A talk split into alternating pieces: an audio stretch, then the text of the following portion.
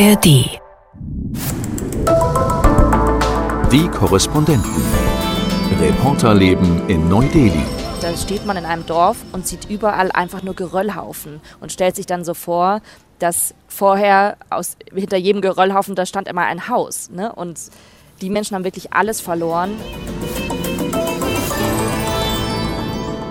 Ein Podcast von NDR Info. Hallo und Namaste, schön, dass ihr dabei seid. Und hier sind heute Charlotte und Astrid.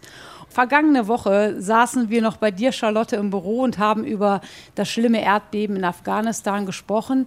Heute sitze ich hier alleine. Ich bin die Vertreterin von Peter. Denn du, Charlotte, du hast dich auf den Weg gemacht, hast deine Sachen gepackt und bist vergangenen Donnerstag nach Afghanistan geflogen. Du bist jetzt aus Herat zugeschaltet. Erstmal, wie geht es dir? Ja, es geht mir gut. So, äh, es ist wirklich verrückt. Ich weiß nämlich noch genau, dass wir vor einer Woche gesprochen haben. Und äh, es ging dann am Ende alles ganz schnell. Und ich sitze hier gerade auf einer Mauer. Äh, wir sind gerade im Hof von einer Hilfsorganisation. Und jetzt habe ich hier gerade mal einen Tee getrunken und habe schon versucht, über diese ganzen vergangenen Tage nachzudenken. Also es ist viel passiert. Aber nö, es geht mir gut soweit. Am Sonntagmorgen hat die Erde ja noch einmal heftig gebebt. 6,3 äh, wurde gemessen. Das war dieselbe Stärke wie eine Woche zuvor. Da waren wir alle äh, sehr beunruhigt ähm, und wir waren sehr froh, dass du dich äh, schnell gemeldet hast. Wie war das für dich, da vor Ort dieses Erdbeben zu erleben? Ja, es ist so verrückt, weil ich wusste ja, ich fahre in eine Erdbebenregion, in eine Region, in der es eben dieses erste heftige Beben gegeben hatte, vor jetzt zehn Tagen. Und es gab eben immer wieder kleine Nachbeben und die waren aber bisher eben alle außerhalb von der Stadt Herat, also so 30, 50 Kilometer weit weg. Und am Sonntagmorgen war es so, ich muss dazu sagen, wir haben äh, als Journalisten in einem Hotel übernachtet äh, mit Hilfsorganisationen. Also wir haben eingecheckt in ein Zimmer, wo wir aber nicht übernachtet haben. Das ist das Verrückte, weil wir gesagt haben, no way gehen wir in dieses Gebäude. Das heißt, wir haben uns dann draußen, gab es Möglichkeiten in dem Hof, die haben so kleine Holzhütten und auch Zelte. Das heißt, wir haben alle draußen übernachtet. Und an dem Morgen war ich aber kurz in der Lobby, weil ich dachte, ah, da lade ich kurz mein Handy auf.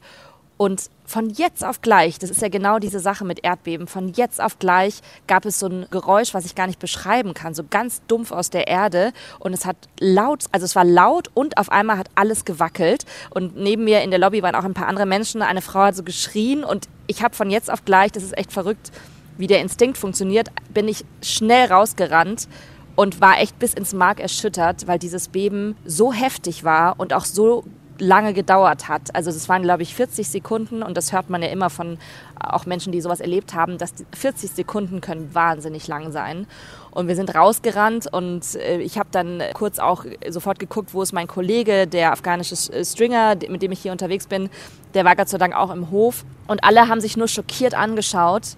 Und ich habe den Menschen auch angesehen, wie heftig es war, auch selbst wenn diese Menschen, auch die Angestellten im Hotel, die waren das ja quasi schon gewohnt. Und ich habe dann aber direkt gefragt, okay, wie war dieses Beben im Vergleich zu vergangener Woche? Und die meinten alle, das fühlte sich viel heftiger an. Und wir haben dann auch später gelernt, dass dieses neue Epizentrum, das lag nur 30 Kilometer außerhalb von der Stadt. Wir haben ja so eine WhatsApp-Gruppe gemacht, äh, damit wir auch immer sehen, wo du gerade unterwegs bist. Du hältst uns auf dem Laufenden und du hast uns auch ein Bild geschickt von dem Hotel, durch das so ein Riss geht. Wie sicher ist denn das überhaupt noch da jetzt äh, zu übernachten? Du hast ja gesagt, ihr seid ja eigentlich meistens draußen, oder? Ja, total. Und wir reden gerade alle permanent darüber und natürlich auch mit den Menschen, die wir treffen, auch selbst wenn wir hier mal kurz essen gehen. Und ich merke selber, das eine ist, dass die Erde wackelt und dass man es im Körper merkt, aber das andere ist, dass man es im Kopf hat, dieses Gefühl. Und wir haben alle jetzt in den letzten Tagen immer wieder uns angeschaut und meinten, ah, bebt die Erde jetzt gerade? Und dann sagen die anderen immer, nee, nee. Und dann merkt man, ah, dann ist es doch immer im Kopf. Also ich merke es an mir selbst, was das für eine äh, psychische Belastung ist, weil man einfach weiß, dieses eine heftige Beben erlebt hat. Ähm, und auch zum Beispiel, wenn wir hier jetzt dann zwischendurch an so langen Tagen, wo wir draußen sind zur Recherche, wenn wir essen gehen, wir suchen jetzt immer Restaurants, die nur äh, quasi so ein Stockwerk haben, also wo es einfach nur Erdgeschoss gibt, weil man jetzt bei allem, was man macht, überlegt, wie komme ich schnell raus. Und äh, wir haben jetzt auch den Ort gewechselt. Wir sind jetzt äh, tollerweise bei einer Hilfsorganisation untergekommen. Ich sitze hier auch gerade in dem Innenhof. Und wir haben heute Nacht in äh, dem Meetingraum von denen übernachtet. Äh, das ist ein Container, weil wir gesagt haben, das ist sicherer. Wenn die Erde bebt, fällt uns einfach nicht fallen uns nicht ein paar Stockwerke auf den Kopf. Und das ist genau das, was gerade bei uns allen im Kopf so passiert. Ähm, wir nutzen immer das Bad hier. Das ist ein Haus. Mir haben Leute gesagt, das haben Deutsche gebaut vor 50 Jahren. Es wirkt sehr stabil, aber ehrlich gesagt, man, man huscht da immer schnell rein und huscht schnell wieder raus. Also das Verrückte ist, ich weiß ich berichte über dieses Erdbeben, aber ich merke eben, was es auslöst, wenn man es selber erlebt. Und gleichzeitig muss man aber auch sagen, und das ist mir auch wichtig, ich bin hier in einem geschützten Rahmen unterwegs und den Leuten da draußen geht es viel schlechter, die eben alles verloren haben. Schläft denn überhaupt noch jemand in einem Haus oder dann doch eher in provisorischen Hütten oder Zelten oder hm. Containern? Nee, die Menschen, und ich, ich habe es jetzt eben selber ja gemerkt, diese Angst, die macht was mit einem. Und äh, direkt nach dem ersten Erdbeben haben viele Menschen beschlossen, in der Stadt Herat selber, äh, sie ziehen lieber aus Sicherheitsgründen äh, auf die Straße, haben sich Zelte besorgt und leben eben jetzt seit über zehn Tagen auf der Straße. Und als dieses heftige Erdbeben äh, nochmal stattfand, jetzt am vergangenen Sonntag, da hat sich die Zahl der Menschen, die wirklich beschlossen haben, nee, sie riskieren ihr Leben nicht, sie übernachten draußen nochmal erhöht. Auch gestern Abend, wir sind hier spät angekommen, es war schon dunkel, da habe ich nur einen alten Mann gesehen, der hat sich einfach unter einen Baum gelegt äh, auf der Straße mit einer Decke. Also alle Menschen haben Angst. Ähm, ich habe mit verschiedenen Familien gesprochen. Ähm, eine Frau, die meinte, sie machen das Beste draus, die hat auf so einem Gaskocher so Auberginen gekocht in einem Schnellkochtopf. Also die versuchen irgendwie guter Dinge zu bleiben. Und sie hat mir aber auch gesagt, ja, sie haben Angst nach Hause zu gehen, weil das Haus hat Risse. Und sie hoffen irgendwie, dass diese Erdstöße irgendwann aufhören. Aber die große Frage ist natürlich, ab wann weiß man, wann es aufhört und traut man sich dann wieder in das eigene Haus, was Risse hat? Der Winter steht vor der Tür, es wird kalt. Die Zelte, das sind ehrlich gesagt nicht so, wie wir sie in Deutschland kennen, super Trekking-Zelte, sondern das sind teilweise echt nur so Moskitonetze, die sie dann mit Decken abgedeckt haben. Und wir haben hier das Glück, wir schlafen im Container und trotzdem war es heute recht kalt. Also das ist wirklich eine wahnsinnige Belastung für all diese Menschen hier und man fragt sich, äh, ja, wie es für sie weitergeht. Du hast mit vielen gesprochen, du hast auch die Stadt Herat verlassen wo bist du denn hingefahren und äh, was hast du dort vor Ort gesehen? Wie groß ist die Not der Menschen? Ja, wir sind am Sonntag losgefahren, das war eben der Plan und dann gab es aber ja dieses heftige Erdbeben, deswegen haben wir auch kurz überlegt, können wir jetzt da in die Region rausfahren oder nicht. Und man tauscht sich dann immer auch mit vielen anderen aus, auch andere Journalisten, die hier unterwegs sind und Hilfsorganisationen. Und die haben gesagt, nee, solange ihr da draußen unterwegs seid, ist eigentlich alles in Ordnung, weil das Gefährliche an Erdbeben ist eben, wenn man irgendwo drin ist. Und wir sind dann da genau in diese Erdbebenregion gefahren und auch auf dem Weg dahin, das ist einfach karge Landschaft, sie ist sehr hügelig und wir sind an einer Straße vorbeigekommen, wo so ein großer Felsvorsprung war und da lagen große Steinbrocken auch auf der Straße. Das heißt, durch das Erdbeben haben sich auch große Steinbrocken gelöst. Und wir sind dann, haben an einer Hauptstraße Halt gemacht und haben gesehen, da gab es ein großes Zelt von dem UN-Welternährungsprogramm und da standen ein paar Männer davor und dann haben wir da angehalten und haben die gefragt. Ähm, das ist ja das Tolle, ich bin hier mit einem afghanischen ähm, Stringer unterwegs, so, so nennen wir diese Menschen, die uns vor Ort helfen, weil er natürlich die Sprache äh, spricht, äh, sonst könnte ich mich hier gar nicht verständigen. Und äh, er ist dann mit einem jungen Mann ins Gespräch gekommen und der hat gesagt, hier, ich möchte euch mein Dorf zeigen, weil bei uns ist noch keine Hilfe angekommen und unser Dorf ist jetzt durch das neue Erdbeben sehr getroffen worden. Und der ist dann mit seinem Motorrad vorangefahren und wir sind hinter ihm her und wirklich 20 Minuten von der Hauptstraße weg über so eine Geröllstraße. Und ich habe gedacht, so, okay, wo kommen wir da hin? Und irgendwann aber merkte man, da gab es so eine es war in der Ferne, waren auch auf einmal Bäume, also an so einem kleinen Fluss. Und da war eben ein Dorf und äh, da haben wir mit dem Geistlichen gesprochen, mit einem Muller, der direkt neben der kleinen Moschee wohnt. Und ich habe dann selber gesehen, was es heißt, weil die Menschen wohnen da wirklich in selbstgebauten Lehmhäusern. Und dieser Lehm hat diesen Erdbeben nicht standgehalten. Und der Geistliche hat gesagt, er ist völlig erschüttert. Äh, das Gute war zum Glück, dass die Menschen ja sozusagen schon vorgewarnt waren, dass es gefährlich ist, in den Häusern zu wohnen. Das heißt, äh, ihm und seiner Familie ist nichts passiert, aber er stand quasi vor seinem Haus und hat gesagt, wie sollen wir hier jemals wieder reinziehen? Wer hilft uns, das zu reparieren? Der Winter kommt und er macht sich wahnsinnig Sorgen. Und wir sind dann äh, auch mit einigen anderen Dorfbewohnern durch dieses Dorf gegangen, weil alle wollten uns zeigen, wie ihre Häuser aussehen. Und man hat nur gemerkt, wie verzweifelt sie einfach sind. Weil diese Landschaft ist sehr karg. Äh, Vorräte muss man eigentlich sich jetzt zulegen. Äh, und ein Mann hat mir gesagt, hier, ich traue mich nicht in mein Haus, da liegt mein Weizenvorrat, mein Mehl, aber vielleicht stürzt das Haus wieder auf mich ein. Ähm, und, daran, und sehen, wie wenig diese Menschen dort haben. Die leben einfach von der Landwirtschaft und sind sowieso schon sehr arm. Und dieses Dorf liegt so weit ab, da ist eben noch keine Hilfe angekommen. Und dann sind wir eben von diesem Dorf in die andere Region gefahren, von dem ersten Epizentrum. Und das sah wirklich krass aus, weil es ist genauso, wie man überall gelesen hat. Da steht man in einem Dorf und sieht überall einfach nur Geröllhaufen und stellt sich dann so vor, dass vorher aus, hinter jedem Geröllhaufen, da stand immer ein Haus. Ne? Und die Menschen haben wirklich alles verloren und es gibt ja Dörfer, wo kaum jemand überlebt hat, weil viele, gerade viele Frauen hat es ja getroffen, die wurden eben verschüttet und äh, ja, da ist einfach alles zerstört. Also du merkst, ich könnte immer so weiterreden, aber jetzt mache ich vielleicht mal kurz eine Pause. Ja, also du schilderst das ja sehr eindrücklich, was du da in den vergangenen Tagen erlebt und erfahren hast. Du hast über die Hilfe gesprochen, die ist angelaufen. Es sind erste Lebensmittelpakete, Zelte, Decken angekommen, aber ja offensichtlich noch längst nicht überall. Ist es schwer für die Hilfsorganisationen vor Ort, die Menschen zu unterstützen? Also ich würde sagen, alle Hilfsorganisationen, mit denen ich gesprochen habe, haben gesagt, die erste Hilfe ist angelaufen. Das Gute ist ja, dass es immer noch Hilfsorganisationen in Afghanistan gibt, trotz der neuen Situation zweieinhalb Jahre unter der Macht der Taliban. Das heißt, die Hilfsorganisationen kommen dorthin in die Region die Taliban unterstützen das auch. Viele denken ja, oh, wie kann jetzt Hilfe stattfinden unter den Taliban? Aber sie haben selber ja internationale Hilfsorganisationen aufgefordert äh, oder gebeten, den Menschen in der Erdbebenregion zu, zu helfen. Wir haben jetzt mit einem jemandem gesprochen, mit äh, jemandem von der Hilfsorganisation, der meinte, na ja, da, die Taliban haben dann doch immer bürokratische Hürden, also man muss sich immer wieder eine Genehmigung holen. Also das ist kein Problem. Aber natürlich sagen die Hilfsorganisationen, wir sind gerade so aus dem Fokus der Aufmerksamkeit und wir haben einfach weniger Geld zur Verfügung, weil ähm, viele Hilfsorganisationen oder internationale Spendengelder wurden abgezogen aus Afghanistan, weil die Taliban eben gerade die Rechte von Frauen so eingeschränkt haben. Sie haben ja vor einiger Zeit auch gesagt, Frauen dürfen überhaupt nicht mehr arbeiten für Hilfsorganisationen. Ähm, und dadurch haben die Hilfsorganisationen wenig Geld zur Verfügung. Und zum Beispiel das UN-Welternährungsprogramm, die hier eine der größten Organisationen sind, die überall in Afghanistan sind, die haben dieses Jahr 80 Prozent weniger Geld zur Verfügung als im vergangenen Jahr. Das heißt, das sagt einem ja viel, dass sie, selbst wenn sie helfen wollen, fehlen ihnen oft die Mittel, die sie eigentlich bräuchten, um diese Menschen zu versorgen, gerade wenn es um das Thema Langfristigkeit geht. Weil natürlich gibt es jetzt erste Essenspakete, ähm, Decken, Zelte. Aber äh, wie es immer wieder gesagt wird, der Winter steht vor der Tür. Und so einen richtig langfristigen Plan scheint es bisher noch nicht zu geben, wo zum Beispiel diese Menschen unterkommen sollen. Also wir haben jetzt gehört, äh, gerade für diese Menschen aus den Dörfern, die ja gar nicht mehr wissen, wo sie unterkommen die sollen, die gerade so in Zelten wohnen, einfach so provisorisch. Es gibt jetzt wohl ein Lager hier vor den Toren von der Stadt Herat. Da fahren wir jetzt auch nachher hin und schauen uns das mal an.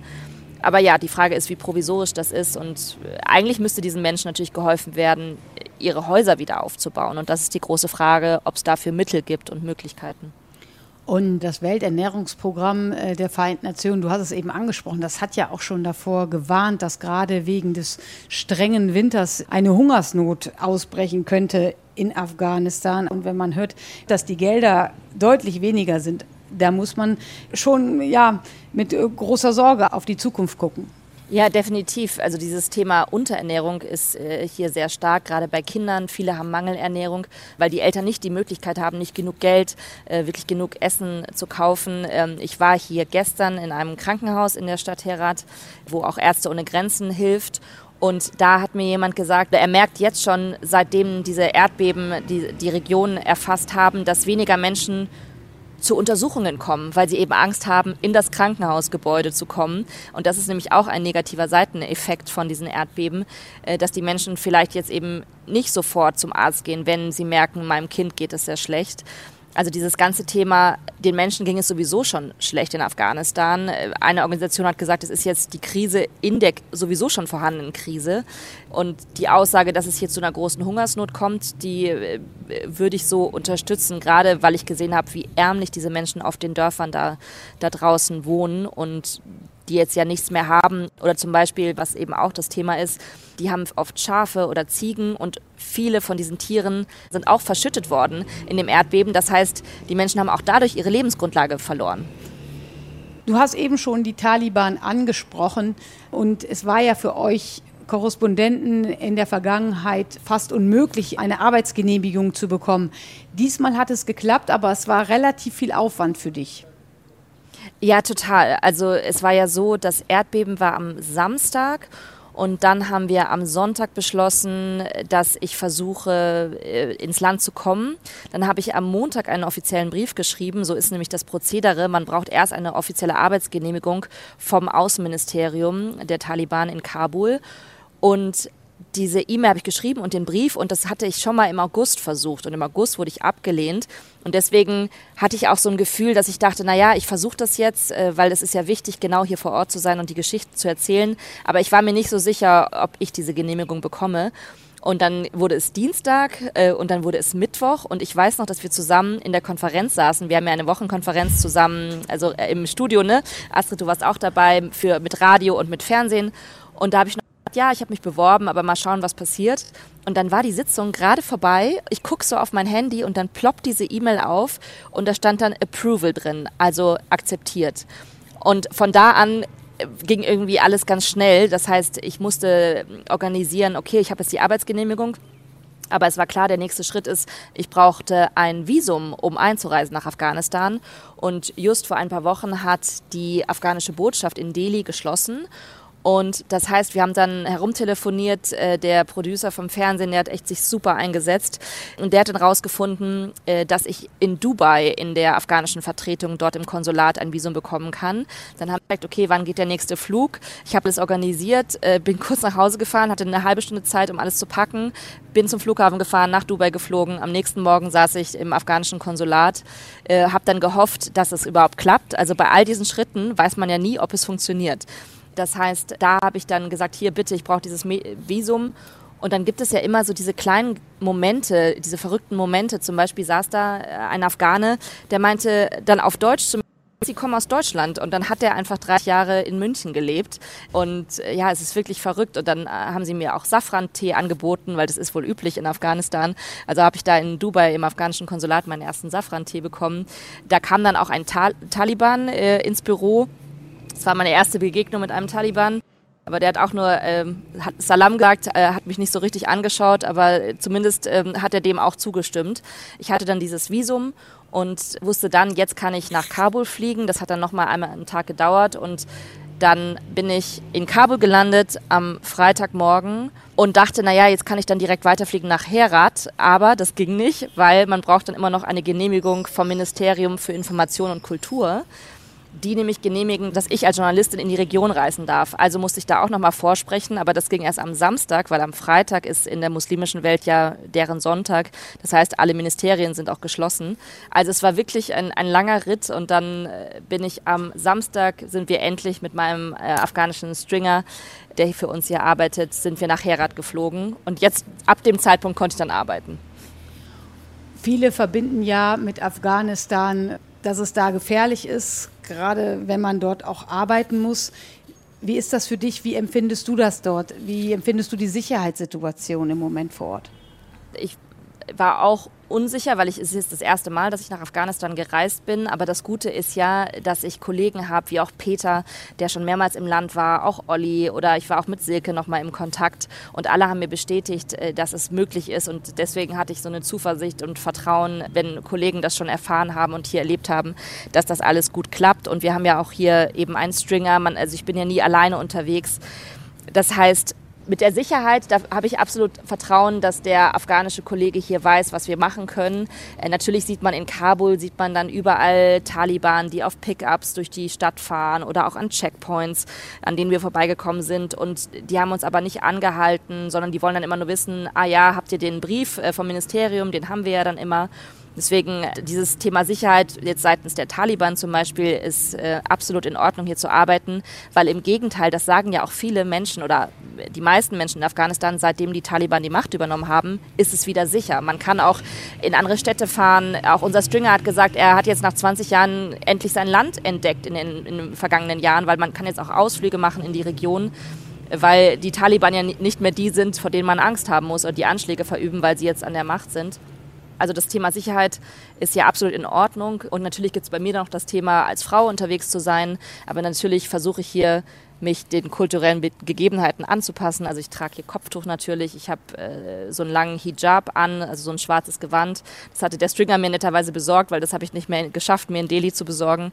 Also das Arbeiten ist angenehm und ich muss auch sagen, alle behandeln mich sehr respektvoll und ähm, ich erlebe die Menschen hier als sehr angenehm, respektvoll und sie sind sehr dankbar, dass ich als ausländische Journalistin hier vor Ort bin und die Geschichten eben nach Deutschland trage. Wie viele andere Journalisten aus aller Welt sind denn noch vor Ort? Also ich habe ist, ist eine gute Frage. Ich habe mich ehrlich gesagt gewundert. Äh, so viele habe ich bisher nicht getroffen. Also äh, eine Fotografin, äh, die auch für die New York Times arbeitet, ist hier unterwegs. Die hat ganz viele beeindruckende Bilder gemacht. Eine französische Journalistin, die schon länger auch in Kabul lebt. Aber sonst habe ich ehrlich gesagt kaum Journalisten getroffen, was möglicherweise auch damit zusammenhängt, dass ich ja auch etwas spät angekommen bin hier in der Region. Also ich war dann eine Woche später erst hier und zum Beispiel fürs Fernsehen haben wir einen, auch einen Stringer, der war eben am zweiten Tag nach dem Erdbeben schon hier, hier in Herat und hat wirklich beeindruckend jeden Tag gefilmt, äh, weil natürlich die Kollegen für die Tagesschau, für die Tagesthemen eben Filmmaterial schon brauchten. Da haben wir ja beim Radio, äh, wir haben es ja immer ein bisschen besser. Astrid, wir hatten ja auch schon berichtet mit Videomaterial von Agenturen. Aber genau, beim Fernsehen war eben der afghanische Kollege schon sehr schnell vor Ort. Das heißt, so viele Journalisten und vor allem internationale Journalistinnen habe ich nicht getroffen. Und was sind jetzt noch deine Pläne? Du hast gesagt, ihr fahrt noch mal in die Region. Genau, der Plan ist, dass wir nochmal rausfahren vor die Tore vor, von der Stadt, weil wir gehört haben, dass es da eben ein Nothilfelager geben soll, äh, in dem eben die Menschen gerade aus den Dörfern, die ja eben ihr Zuhause verloren haben, jetzt erstmal unterkommen. Und wir wollen uns da äh, ein Bild von der Lage machen, wie sind die Bedingungen und mit den Menschen einfach sprechen. Und sonst gucken wir, wie sonst die Lage in der Stadt ist. Es, es gibt natürlich bei so einem Erdbeben ganz unterschiedliche Aspekte. Das Wichtigste ist natürlich erstmal die Menschen, die zuerst betroffen waren. Dann waren wir im Krankenhaus, haben auch mit den Verletzten gesprochen. Dann geht es um die Hilfsorganisationen. Und was aber eben auch ein Aspekt ist, ist, dass Herat ist einfach eine alte, jahrhundertealte Stadt voller kultureller Denkmäler. Also es gibt hier eine äh, Citadel, sagt man auf Englisch, also eine große Burg. Die haben wir uns gestern angeschaut. Da ist auch, sind auch Steine runtergefallen. Es gibt hier alte Minarette, also so große Türme. Da, dafür ist Herat auch bekannt. Und wir haben gestern mit einem Konservator, mit einem Ingenieur gesprochen, der hier für eine Stiftung ähm, die Lage auch analysiert. Und er hat gesagt, auch die Erdbeben haben natürlich auch diese jahrhundertealten Denkmäler beschädigt. Oder wir waren auch hier in der großen Moschee, da sind auch Fliesen runtergekommen. Und das ist eben auch ein Thema, dass jetzt äh, die Menschen hier versuchen, ihr kulturelles Erbe zu erhalten und zu hoffen, dass eben diese Minarette jetzt nicht einstürzen, weil das eine hat wohl wirklich schon durch das Erdbeben einen großen Riss bekommen. Also man sieht, hier gibt es eben immer noch verschiedene Themen und äh, ja, das Besondere ist eben wirklich immer wieder diese Momente. Wir saßen zum Beispiel in einem ähm, Restaurant, hier wird gerade jetzt das Tor aufgemacht was sehr geschützt ist übrigens. Genau, das hört man jetzt gerade, weil jemand äh, diesen Hof verlassen hat. Genau, wir saßen in einem Restaurant und dann hat uns der Besitzer ganz stolz erzählt, dass er die Erdbeben auf seiner Überwachungskamera uns zeigen kann. Und dann hat er so durch die Überwachungskamera gescrollt und dann haben wir wirklich auf, seiner, auf seinen Bildern gesehen, also das war dann die Straße vor seinem Restaurant, wie die Erde da wackelte. Also das ist so verrückt, dass dann jemand sagt, hier, wollt ihr das Erdbeben sehen? Ich habe es aufgenommen. Genau, deswegen komme ich bestimmt mit ganz vielen Eindrücken zurück. Aber jetzt bin ich erstmal noch in Herat und dann ist der Plan, dass wir morgen wieder zurückfliegen nach Kabul. Genau, das wäre nämlich noch meine Abschlussfrage gewesen, wann du hier wieder bei uns im Büro bist. äh, ja, wir haben ja äh, verabredet, spätestens am Freitag äh, bin ich wieder in Delhi. Genau, und dann ist, äh, ich glaube, es, so eine Reise ist ja sowieso so intensiv äh, und ich merke auch jetzt schon die vergangenen Tage, weil es sind einfach lange Tage natürlich und äh, irgendwann muss man dann auch nochmal Luft holen, aber ich finde es toll, dass ich jetzt einfach die Chance habe, hier in diesem Land zu sein, in Afghanistan. Und äh, deswegen möchte ich es noch bis zum Schluss ausnutzen und mit möglichst vielen Menschen natürlich sprechen. Wir freuen uns auf jeden Fall, Charlotte, wenn du wohlbehalten wieder da bist. Äh, sehr häufig haben wir in unsere Gruppe auch geschrieben, take care. Das gilt mhm. natürlich weiterhin. Und euch allen wünschen wir eine gute Woche, äh, freuen uns auch auf eure Fragen und Anregungen. Ähm, am besten erreicht ihr uns unter neudeli.ndr.de. Neudeli.ndr.de, das ist unsere E-Mail-Adresse. Und wenn es heute an der einen oder anderen Stelle mal gehakt hat, vielleicht den ein oder anderen Aussetzer gab. Das bitten wir zu entschuldigen, aber das liegt natürlich daran, dass wir hier eine Leitung aufgebaut haben zwischen Herat in Afghanistan und dem Studio in Neu-Delhi. Und ich äh, habe mich total gefreut, dass es überhaupt geklappt hat, Charlotte, dass wir so lange miteinander reden konnten.